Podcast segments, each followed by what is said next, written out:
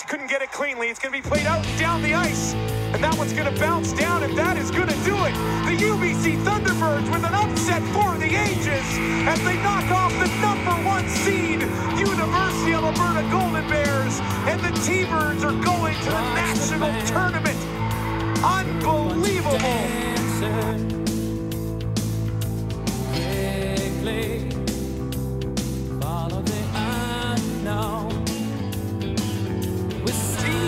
At the blue line. Gives it. Nickel. Let's go!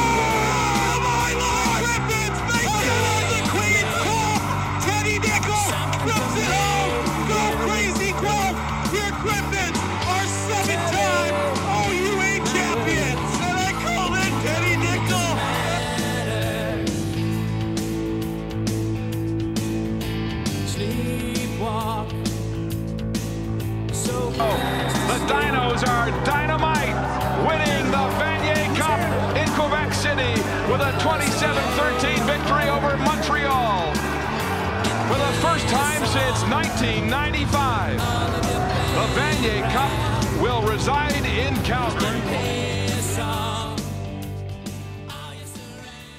Now we welcome to the podcast a very big guest, Rod Peterson. He's the former radio voice of the CFL Saskatchewan Roughriders, where he called 20 plus years of Canada's marquee football team. And now he hosts the Rod Peterson Show daily on Facebook and national television with the Game Plus Network. He's got his finger on the pulse of Saskatchewan sports, and that's why we've got him here today. Welcome to the show, Rod. Hey, thanks for having me, guys. Happy to have you here. And it's uh, Casey and I. We didn't introduce ourselves at the beginning of the show. You're from Saskatchewan. Paint a bit of a picture about what the sporting landscape looks like in Saskatchewan and where do different sports sort of fit in into that sporting landscape? Well, you know, you mentioned right off the hop there that the Rough Riders are the marquee franchise of the CFL. So for the longest time, they were the only pro team for like 100 years. And now we've got the Saskatchewan Rush of the NLL. Uh, we have the CEBL Saskatchewan Rattlers. Both those teams are based in Saskatoon, and they get very upset if the if we ever say that the Riders are the only pro team. And we've got five Western Hockey League teams. We have 11 SJHL teams. We've got university sports with U of S Huskies, U of R Rams. Um, so that kind of covers what I'm involved in. I work with all those leagues in various capacities. And to be honest with you, when I worked for the Riders for 20 years, it kind of sucks up your whole life. And Casey knows with the Alouettes, when you're with a team, it's really all you have time for. And then when I left the Rough Riders, because I worked uh, 17 years in the Western Hockey League between Regina and Prince Albert, it doesn't get its credit for being a hockey province. I mean, you guys have probably heard that per capita, Saskatchewan produces more NHL players than any other province or state. So I would say between the two sports, um, football and hockey are about even. Although I had a guy tell me today, hockey's probably more popular, and uh, I wasn't willing to debate him on that. So those are the two. Those are the two main sports: football and hockey. And what is it about Saskatchewan that has such a great following for U Sports, the CFL, and the SJHL, where you might not see these smaller leagues get quite a following in major cities? Well, I think have you guys been here for one? That might be a good place to start. Do you do? You, have you been here, and do you know many Saskatchewan people? Fortunately, no. I have a large contingent of my family from Saskatchewan, but I haven't actually been to the province uh, since I was five years old or so. Okay, well, Casey, you have to put it on your bucket list for one. I mean, it's already there. okay, good. Well, the stadium, obviously, you've seen it on TSN with Rough Riders games. It's this. It was designed by the same stadium designer as Cowboys Stadium and the new stadium going in LA. It's an absolute jewel. And when you ask about the popularity of sports, when there's national events like the Brier, the World Juniors, uh, National Figure Skating Championships, Saskatchewan's like a six inch putt that it's going to be successful and it's going to be supported. And, you know, I, I, I had coffee today with a with an SJHL guy who's originally from Toronto, and he loves the junior A scene in Saskatchewan because the crowds are big and it means so much to the communities. So it has a little to do with the people of Saskatchewan in that we like to lend each other a hand if they need it. We'll give you the shirt off our back. Some would say entertainment starved. We don't have the arts of Montreal or Vancouver and some of the things that you guys have. So I guess sports is the biggest thing. And for my role, having been on the air for as long as I have in this province, TV, radio, print, uh, online, you just feel like you're doing something really important every day for the people of this province. They're really in tune to what we're doing. So I guess it's it's the hardworking nature of Saskatchewan people wanting to give each other a hand, and, and, maybe the lack of other entertainment options. I know that sounds bad, but that that's our thing, and we're kind of proud of it. Nice. So shifting a little bit more now to U Sports in general, Yeah. you mentioned um, the U of S Huskies and the U of R uh, Cougars and Rams. Can you maybe elaborate a little bit more on what those guys mean to the community? Just because, from an outsider's perspective, they seem to have an amazing following. Well, I'll start with the Huskies because they draw the most. I mean, um, for one, the men's hockey has been amazing for the last 20 to 30 years. The women's basketball team just won the national championship, the Bronze Baby, as you know, and then and then the Huskies in Saskatoon. Like Saskatoon is the biggest province in, or sorry, biggest city in the province. It's close to 300,000 population, and they draw seven to 9,000 depending on the night. That's pretty good for U Sports football. And with the Rams, the very first event ever at Mosaic Stadium was a Rams Huskies game, and it drew 16,000 people. I know the Rams were saying, Would you please come back to our next games here? And it hasn't come anywhere close to that. But the one thing about these kids is the U of S offers a really good agriculture program. So a lot of this is a far, our number one industry is agriculture in Saskatchewan. So a lot of these strapping farm boys go to the U of S to, to become ag grows is what they call them. Play for the Huskies football and hockey team or basketball, whatever's your thing. But they're local kids. So that probably has a lot to do with the following of the sports. And then with the Rams, uh, well, both my brothers played for the U of R Cougar men's hockey team. But with the Rams, there's a really strong culture. They were the winningest junior football team in Canadian history before they went to CIS at the time and then U Sports. And just the Rams of a culture of the players staying and becoming policemen, firemen, first responders, that kind of thing. So it's a tremendous culture. It means a lot to the youth of the province to have been a Husky or a Ram. I'm a little jealous. I went to Mount Royal in Calgary, and um, I'm kind of viewed as an outsider on the university sports scene here. I cheer for MRU whenever they come out here, but I do feel like a bit of an outsider because there's a really strong culture for the university programs here. And you mentioned the University of Saskatchewan men's hockey team. Have you visited the new arena, Merlis Belcher Place? I, you know, it's funny because the Rough Riders training camp is about hundred yards away from the Merlis Belcher. So I saw it being constructed literally from a hole in the ground to being finished. And then I haven't been up there since it opened. And I'll be honest, it was kind of a downer for Saskatoon people that, if you noticed, it's been designated as a hospital if needed because of COVID concerns. University sports has been wiped out for the fall schedule. Now there's some question about the winter schedule for hockey and basketball. So Casey mentions that Saskatchewan's on her bucket list. My bucket list is Merlis Belcher Arena. I, I did meet the manager of the arena, Jay, at Wendell Clark's Classic Bar and Grill in Saskatoon that long ago. He's given me a stat, or this winter, when uh, David Ayres was was in town, the Leafs sensation goalie, or I guess Carolina sensation. So I'll Carolina be going to the sensation. right, going to Carolina. I'll be going to the Merlis Belcher as soon as I can, as soon as it opens for hockey. I was actually calling the Ryerson Rams men's hockey game against Western University that night that David Ayres uh, was put in net against the Maple Leafs for their Hurricanes. And of course, he's the arena facilities manager at the arena I was calling the game in. And I'm on the headset, I'm fully focused on the game, and everyone around me is going crazy. Little do we know that our boss is going in net against the Maple Leafs 10 blocks away. Uh, so that was a pretty surreal moment for me, at least, um, in U Sports hockey. And I know we actually we ranked the Merlis Belcher Place as the nicest arena in Canada West. And when we bring out our arena rankings for the whole country, don't be surprised if you see it in the top two or three.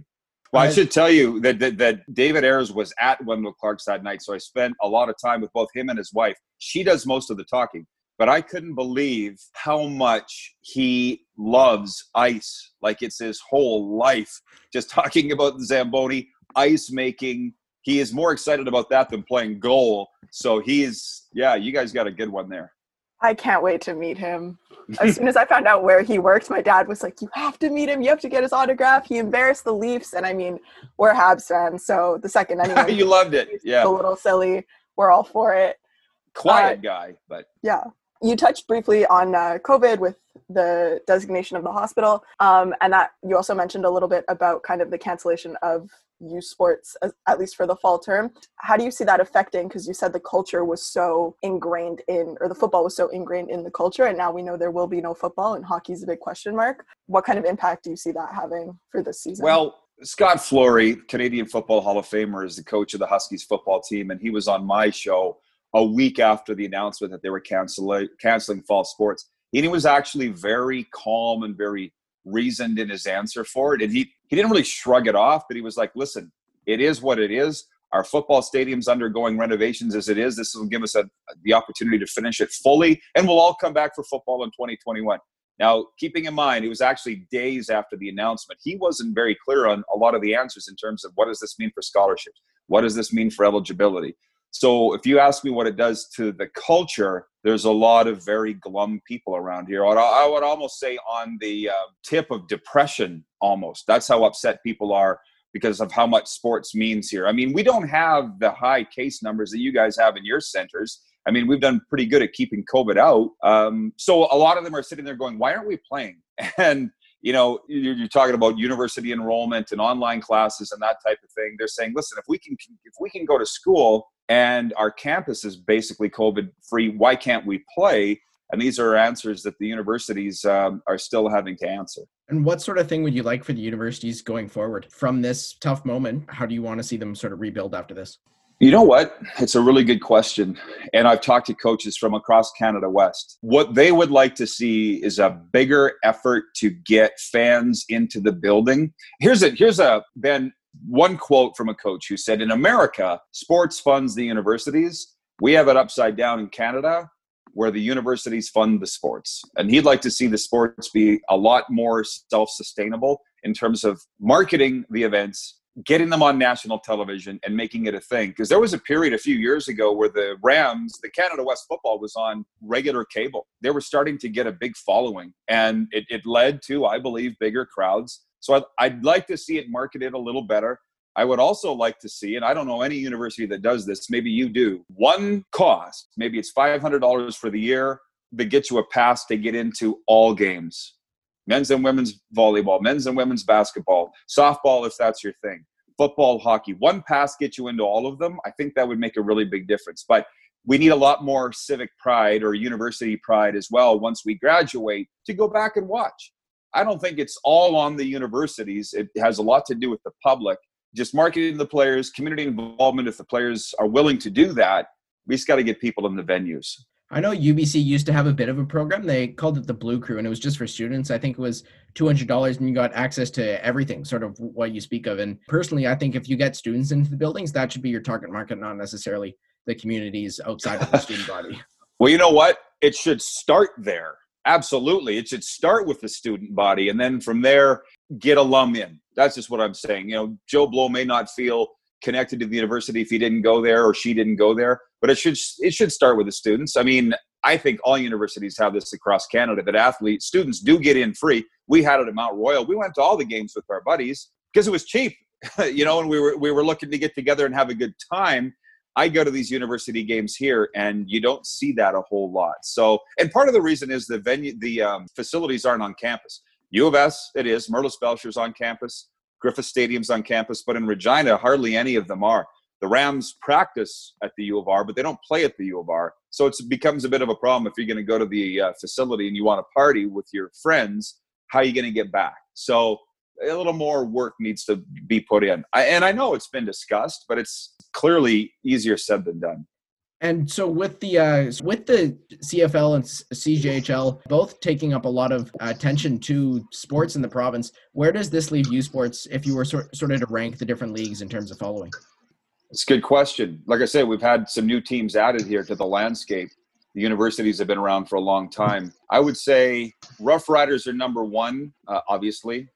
Western Hockey League's up there because it's spread around five different venues, and then university sports. I think there's tremendous coverage of university sports in the province, and with our show because it's digital, same as yours, you can see the numbers of the viewers. Right, our numbers don't go down when we bring on the university coaches. So uh, I would say it's pro, and the university and junior hockey are, are right around the same for different reasons. If you were to kind of take a look at back at your many years of covering Saskatchewan sports, what are some memories that really stand out to you? Um, boy, well, there's a lot. I would say, to be honest with you, the women's national basketball championships when they were in Regina um, just a few years ago. Uh, time flies now, and they've been here twice. I think it was 2016 was the one that I remember. Unfortunately, as you know, the women's basketball tournament is very national tournament is very unforgiving. You you lose your first game and you're out. it's a March Madness, you know, single elimination tournament.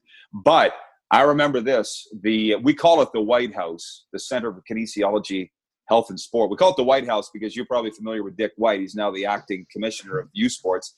He was the AD at U of R for 30 some years. We, so we call it the White House for Dick White. It had an NBA feel. I've been to NBA venues all over North America. The place was packed. The electricity was there. Unfortunately, U of R didn't make it anywhere near the final. I believe they lost their first game and they were toast. So just being in the venue for that was amazing. Um, the Rams making it all the way to the Vanier Cup in 2000. It was just their second year. Sec- I believe it was their second year of being in U Sports to go from the number one junior program of all time to university football and be in the national championship in your second year of existence. That was very exciting. It captivated the entire province. That's the one thing. They might not all be paying attention throughout the regular season, but when a Saskatchewan team starts to go far, everybody picks up and pays attention. So that was that was one really cool thing with the Rams making it to the Vanier Cup. Shifting to the CFL, which is my favorite place. Um, Mm, good. How do you see? Because as of right now, the RSEQ has not made a decision to postpone their football season or to cancel their football season outright. So it's looking like Quebec teams are going to go ahead and play. How do you see that impacting the rest of the U Sports landscape and in return the CFL? Well, it kind of let's put it this way: everybody's watching Quebec very closely. Uh, OUA, Canada West Athletic Conference, everybody's watching it very closely to see how Quebec pulls it off. But from a CFL perspective, the scouts and the GMs are very concerned that they're probably going to have a draft next spring. And if these other conferences aren't playing, those players aren't going to be able to showcase themselves. Not to mention the pursuit of a national championship and a Vanier Cup. But those, if those Quebec players are able to play, how it will affect the CFL is you're going to see a lot of them get drafted because the scouts have been able to watch their games. That's a, that's a big part of it, to be honest with you. And we always hear Laval, Laval, Laval, but the defending champions Montreal. So, or sorry, they made it to the championship. They lost to Calgary, as you know. But that would be the big one. Um, exposure for the athletes and the other conferences won't be what Quebec's able to boast. So there's already a lot of Quebec players in the CFL. There will be a lot more.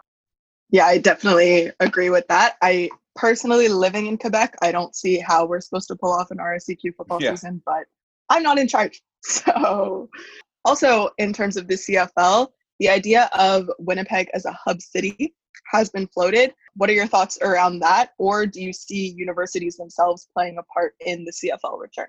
Well, you know, it's uh, it kind of depends where you stand on COVID. I mean, again, we're sitting in Saskatchewan where the case numbers are low. Winnipeg hasn't even had a single case for like a week, so it's hard for us to sit here and say, why aren't we playing? Why isn't the economy open? Right? Because it hasn't. We're not wearing masks, so you don't want to put the cart ahead of the horse. I mean, the CFL has a lot of issues to face before they even think about playing games anywhere.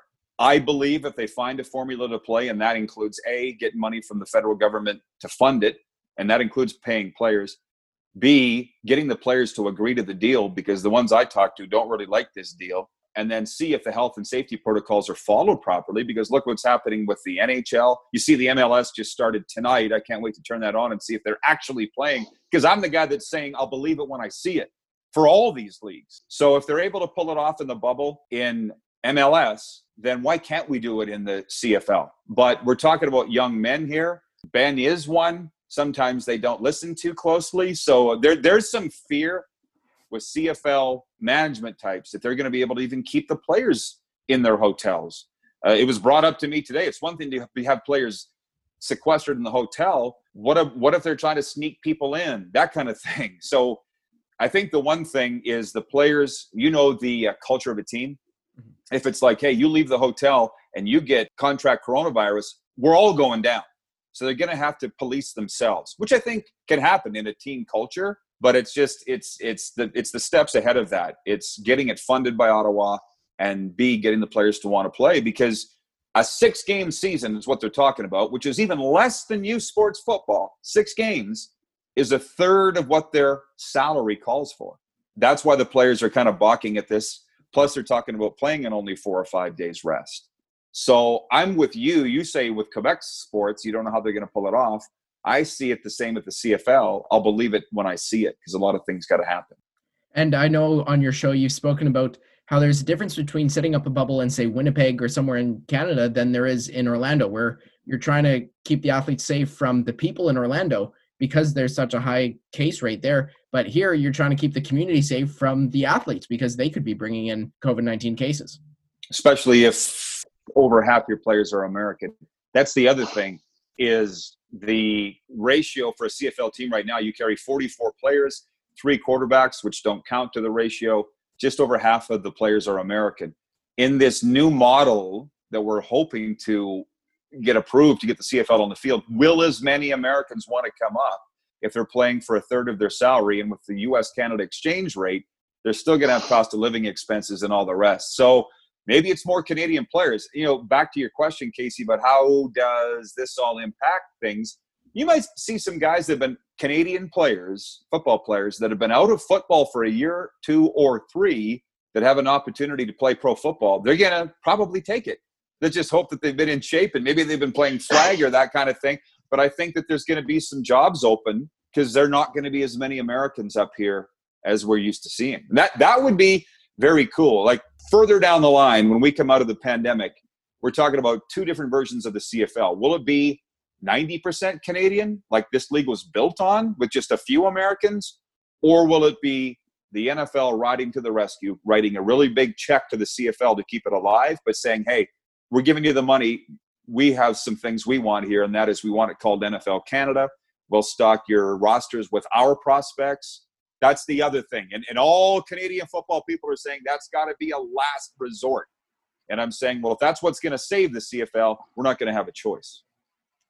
And since you left the job calling CFL games, you've gone on to a lot of different projects, including your show. Just sort of uh, speak about your life, what it looks like after uh, leaving the booth of the uh, Saskatchewan Roughriders you know what? It's a lot of interviews like this, which is cool because I enjoy them. And the show started out digitally. And then just last week, we debuted on Game Plus Television, which is in over a million homes across Canada. In Quebec, Videotron carries it on the cable package. So that's kind of neat. It's, uh, you know, I used like I, my whole life was taken up by the Rough Riders, and I was hated in Winnipeg and hated in Calgary and hated in other markets. And I was like, listen, watch by Labor Day, they're going to love me in Winnipeg. Well, it took a little longer than that, but now it's able. We have a lot more topics, Ben, to talk about because we talk about the whole Canadian Football League, not the Saskatchewan Roughriders. And with the decline of mainstream media and cuts in mainstream media, there's still fans want coverage of university sports. We do a lot of coverage of university sports, and the CFL is not covered as much in Toronto and Vancouver, so we do a lot of that. So it's been fun, kind of reinventing myself and and how we go about things. So I've I've really enjoyed it. Now I can't beat the two hour workday. We do a two hour show, and uh, that's nice. What were your original ideas behind the show, like before you kind of created it, other than getting yourself to be unhated in neighboring markets? well, that was the number one goal. But I'll I'll say this. Fair enough. When I when I left that Rough Rider thing, I mean, I I have a whole other career as a recovery coach in mental health and substance abuse, and I work with athletes, entertainers, uh, military. So I was like willing to walk away and just do that because it's a very rewarding career. When you're affecting people's lives positively, I always felt that's a lot more noble than yakking on the radio. But I had a couple of guys come to me and say, "Listen, we they're they were a tech company, and they said we have a concept here of a talk show but we haven't found a host that we think can move the needle and get people to watch. Would you consider hosting this show on Facebook Live? And I said, uh, yeah, but there's a few conditions. One, I just want to show up and talk. I don't want to do all the other stuff. You guys line up the guests. You guys do the social media. You guys do the sales. They're like, yeah, that's exactly what we want to do. So we started June 3rd of last year. We've done 271 shows. And a lot of things happen along the way that I didn't expect. One is buy-in from the sports community, like yourselves. And you know, Ben's obviously mentioned that he's watched um, that, and then the, the, the big names that we've had on NFL stars, CFL stars, NHL stars. This is one thing I heard from the riders back in the day for years is the players don't want to be interviewed. The players want to be left alone. Well, once I was free of that and doing my own show, the players want to be interviewed. The players want to get their followers up. The players want to build their brands, you know. So that all guys are jumping all over each other to get on the show. Like our our DMs are crammed with players saying, "Can you get me on for Black Lives Matter was a big one because players wanted to come on and give their thoughts, particularly American players that grew up in this and just explain what their lives were like. It's just, it's not really your normal sports talk show. We call it a talk show, almost like The View for sports fans. So every morning, that's what I always build it as was The View for sports fans. It's a coffee get together.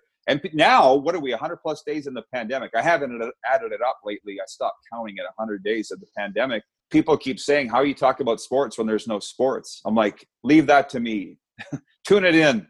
There's news and just guys like to come on and tell stories and get things off their chest. So that's what the show's become. And when Game Plus came knocking on the door, I don't even remember how that started, but they said, We want nothing to change. Rod, dress the same way you do, talk about the same things, have the same guests. We want to carry the exact show that you're doing, but on national television. I mean, you can imagine it feels as good as you'd think it would. It's pretty cool.